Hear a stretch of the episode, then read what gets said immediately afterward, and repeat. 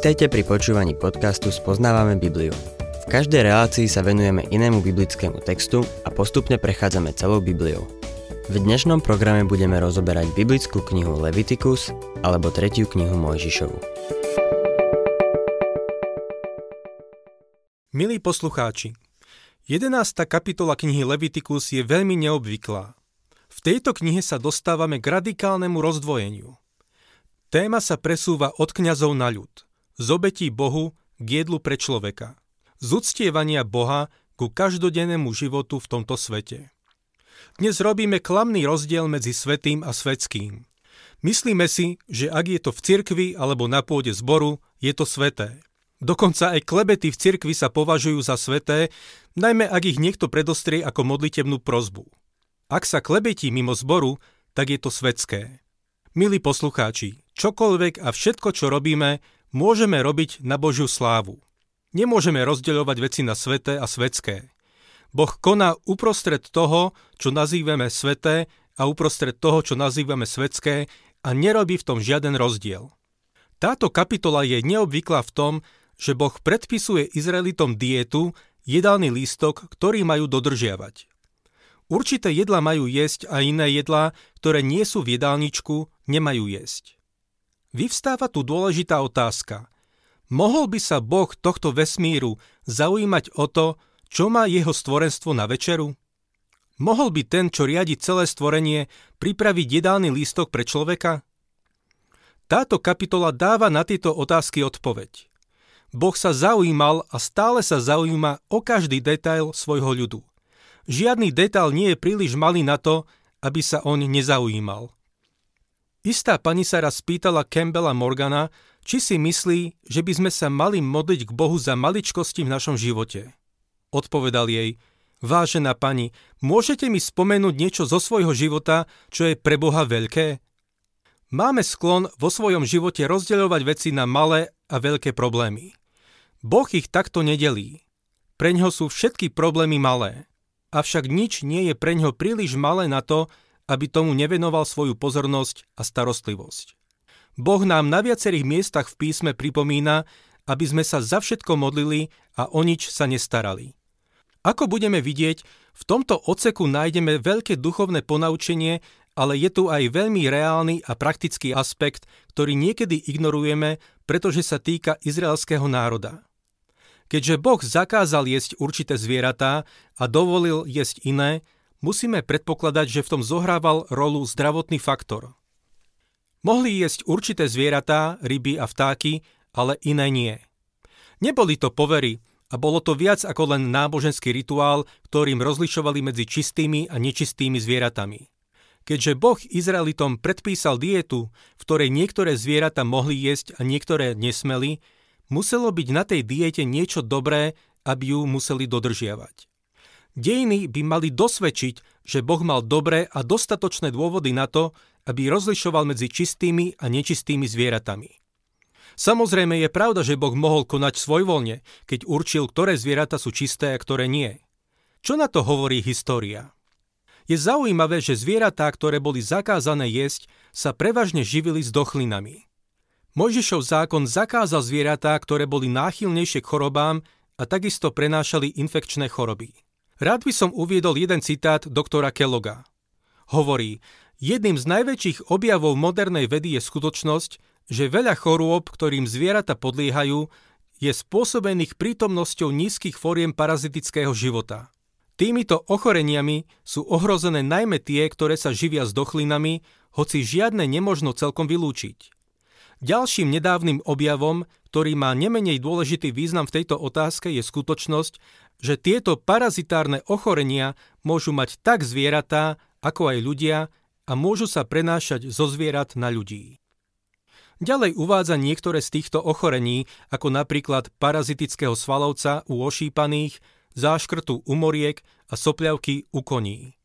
Samozrejme, Mojžiš nepoznal tieto choroby a ani egyptskí lekári o nich určite nevedeli. Ale Boh to vedel – Boh rozlišoval medzi čistými a nečistými zvieratami. Osvedčilo sa to v dejinách? Určite áno. Vypočujme si ešte výrok doktora Noela de Musiho, ktorý predniesol v roku 1885 na Lekárskej akadémii v Paríži. Zdá sa, že myšlienka parazitických a infekčných ochorení, ktorá zaujala také významné miesto v modernej patológii, veľmi zamestnávala Mojžišovu myseľ a ovládla všetky jeho hygienické pravidlá. Vylúčil z hebrejských dietných zvierat tie, ktoré sú obzvlášť náchylné na parazity.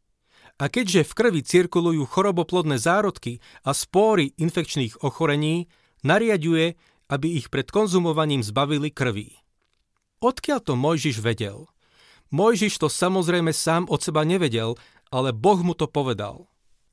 Znova citujem doktora Kelloga.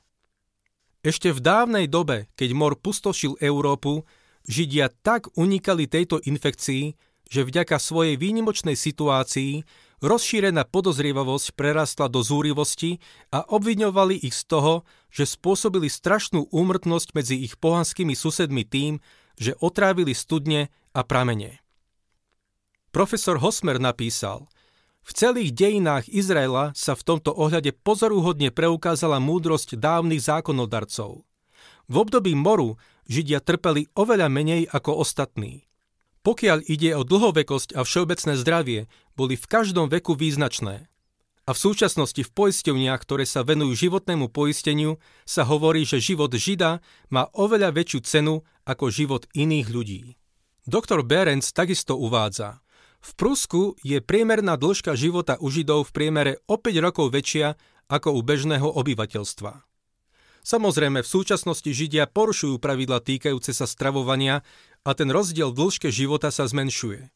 V skutočnosti boli časy, keď život Židov bol dvojnásobne dlhší ako život pohanov. Môžeme si z tohto zobrať niekoľko vecí. Máme sklon odsudzovať Izraelitov za to, že kládli príliš veľký dôraz na to telesné, pričom im unikalo to duchovné no súčasne máme tendenciu klásť taký dôraz na to duchovné, že úplne ignorujeme to telesné. Kresťan by nemal zanedbávať svoje telo, pokiaľ ide o jedlo, ktoré konzumuje, čo robí a ako sa stará o svoje telo. Mal by mať na pamäti, že jeho telo je Božím svetostánkom a samotným chrámom Ducha Svetého. Ak je niečo telesné, to ešte neznamená, že to nemôže byť aj duchovné. Zároveň nám dnes písmo jasne hovorí, že môžeme jesť všetko, čo chceme. Ak by sme chceli jesť štrkáča, môžeme. Jesť alebo nejesť určité jedlá nemá duchovnú hodnotu. V skutočnosti je to povera, ak k tomu tak pristupujeme. Pozrime sa na niekoľko biblických textov, ktoré sa toho týkajú. List Rimanom 14. kapitola 14. verš. Viem a som presvedčený v pánovi Ježišovi, že samo o sebe nič nie je nečisté. Len tomu, kto poklada niečo za nečisté, je to nečisté. V prvom liste Korinským 8. kapitole v 8. verši Pavol ďalej hovorí Pokrm nás však nepriblíži k Bohu. Ak nezjeme, nič nestrácame. Ak zjeme, nič nezískavame. A v 6. kapitole 13. verši v prvom liste Korinským píše Pokrmy sú pre žalúdok a žalúdok pre pokrmy. Boh však obráti i jedno i druhé na vnivoč. V prvom liste Korinským v 10. kapitole 31. verši ešte čítame. Či teda jete alebo pijete, alebo čokoľvek robíte, všetko robte na Božiu slávu. Mali by sme pritom zdôrazniť, že obžerstvo je prísne zakázané a striedmosť, respektíve sebaovládanie, je preveriaceho pod milosťou príkazom. Poďme teda k nášmu textu. Levitikus 11. kapitola 1. a 2. verš. Potom hospodin Mojžišovi a Áronovi povedal Povedzte Izraelitom, zo všetkých zvierat, čo sú na zemi, môžete jesť tieto živočíchy. Boh zakreslil striktnú hranicu medzi svetlom a temnotou, nocou a dňom, čiernym a bielým, správnym a nesprávnym, čistým a nečistým. A mimochodom, Boh je ten, ktorý určuje rozdiel medzi svetlom a temnotou. Jeho zámerom je zdokonaliť súdnosť človeka, aby bol citlivý na tieto Bohom dané rozdiely. Boh chce, aby človek miloval dobro a nenávidel zlo. V súčasnosti sme svedkami otupenia zmyslov človeka a čoraz menej dokáže rozsudzovať, čo je správne a nesprávne a dobré a zlé. Človek sa snaží dať všetko vo svojom živote do sívej zóny nemorálnosti. Boh vymedzuje tieto hranice, aby priviedol človeka k oltáru a k preliatej krvi pána Ježiša na očistenie a odpustenie hriechov. Boh určuje pravidlá. Často sa stretávam s otázkou, čo je správne. Odpoveď je, že správne je to, čo Boh hovorí, že je správne. Toto je jeho vesmír. Poznáš lepšie pravidlá ako tie, ktoré určil? Boh sa presúva do oblasti každodenného života a nič tomu nie je bližšie ako to, čím sa človek stravuje. Boh označuje niektoré veci za čisté a iné za nečisté. Človeku to má pripomínať, že žije vo svete, v ktorom prekypuje hriech. Človek sa musí naučiť vybrať si dobro a vyhýbať sa zlu. Rozdiel spočíval v oblasti morálky, avšak čisté zvieratá boli zdravé a poskytovali človeku potrebnú výživu. Rozdeľovanie zvierat na čisté a nečisté je staršie ako Mojžišov zákon a vieme, že už Noach poznal takéto rozlišovanie. Môžeme si všimnúť, že výber jedlých zvierat, rýb a hydiny korešponduje s tým, čo civilizovaný človek jedol po celé stáročie až dodnes. To nie je náhoda. Niektoré zvieratá jednoducho chceme jesť a iné nie. Ďalšia vec, ktorú treba vziať do úvahy, je to, že určité zvieratá v danom regióne prospievali v tom čase, čo nemuselo platiť inde. Pre nás dnes nemáme v písme príkaz ohľadne čistých a nečistých zvierat. Táto kapitola pojednáva o mravných otázkach. Človek žije vo svete hriechu a Boh od neho očakáva, že si to uvedomí. Človek si musí vybrať. Padlý človek už síce nežije v rajskej záhrade, ale stále má v úvodzovkách strom, z ktorého nesmie jesť. Nazdávam sa preto, že za rozdeľovaním zvierat na čisté a nečisté stojí v prvom rade mravný dôvod. V 10. kapitole knihy skutkov máme príbeh Petra, ako vo svojom videní videl z neba zostupovať plachtu, v ktorej boli všetky druhy zvierat a vtákov. Keď mu Boh povedal, aby jedol, nechcel. Boh mu na to povedal – Skutky 10. kapitola 15. verš. Čo Boh očistil, to ty nenazývaj poškvrneným. Inými slovami, Boh určuje pravidlá a človek sa musí rozhodnúť podľa Božích pravidiel.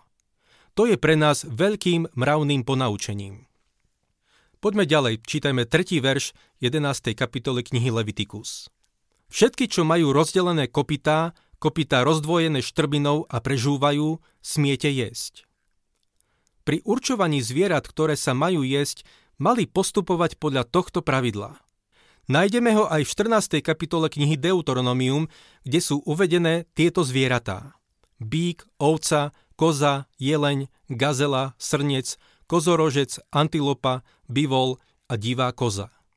V knihe Leviticus nájdeme dané princípy a pravidlá a len zo pár príkladov spomedzi nečistých zvierat – Kniha Deuteronomium nekladie veľký dôraz na princípy a pravidlá, za to uvádza rozšírený zoznam čistých zvierat. Levitikus kladie dôraz na to negatívne, zatiaľ čo Deuteronomium na to pozitívne. V knihe Levitikus vidíme striktné rozdelenie zvierat na čisté a nečisté, hoci nejde o nové prikázanie. Toto rozdelenie sa nezakladá na biologickom rozdelení druhov, ale na zdravotnom faktore. Niektoré pohanské národy, napríklad Peržania, pripisovali stvorenie istých zvierat dobrému bohu, zatiaľ čo iné zvieratá boli výtvorom zlého boha. Boh stvoril všetky zvieratá. Boh ich nerozdelil na základe ich povahových črt, ktoré predstavujú nejaký hriech alebo cnosť. Napríklad lev bol nečistý, ale zobrazuje pána Ježiša Krista a je symbolom júdovho kmeňa. Preto sa Kristus nazýva aj levom z judovho kmeňa. Neexistuje žiadne tajomné prepojenie medzi dušou a telom, ako to vidíme v niektorých pohanských kultoch. Povaha zvieraťa sa neprenáša na toho, kto ho je. To je čistý nezmysel a povera. Podaktorí vegetariáni si myslia, že ľudia sú krutí, keď jedia živočíšne meso.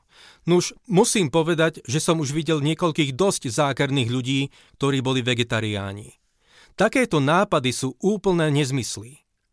Pre izraelský národ bolo rozdelenie zvierat na čisté a nečisté súčasťou Božieho plánu, ako ho oddeliť od ostatných národov. Aj dnes má košer pre nich osobitný význam. Neustále im pripomína, že žijú vo svete, v ktorom si musia vybrať medzi dobrom a zlom.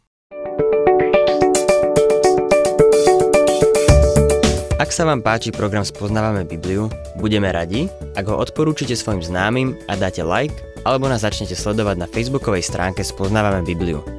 A ak vás niečo oslovilo alebo zaujalo, napíšte nám cez Facebook alebo na adresu spoznávame.bibliu zavinač gmail.com.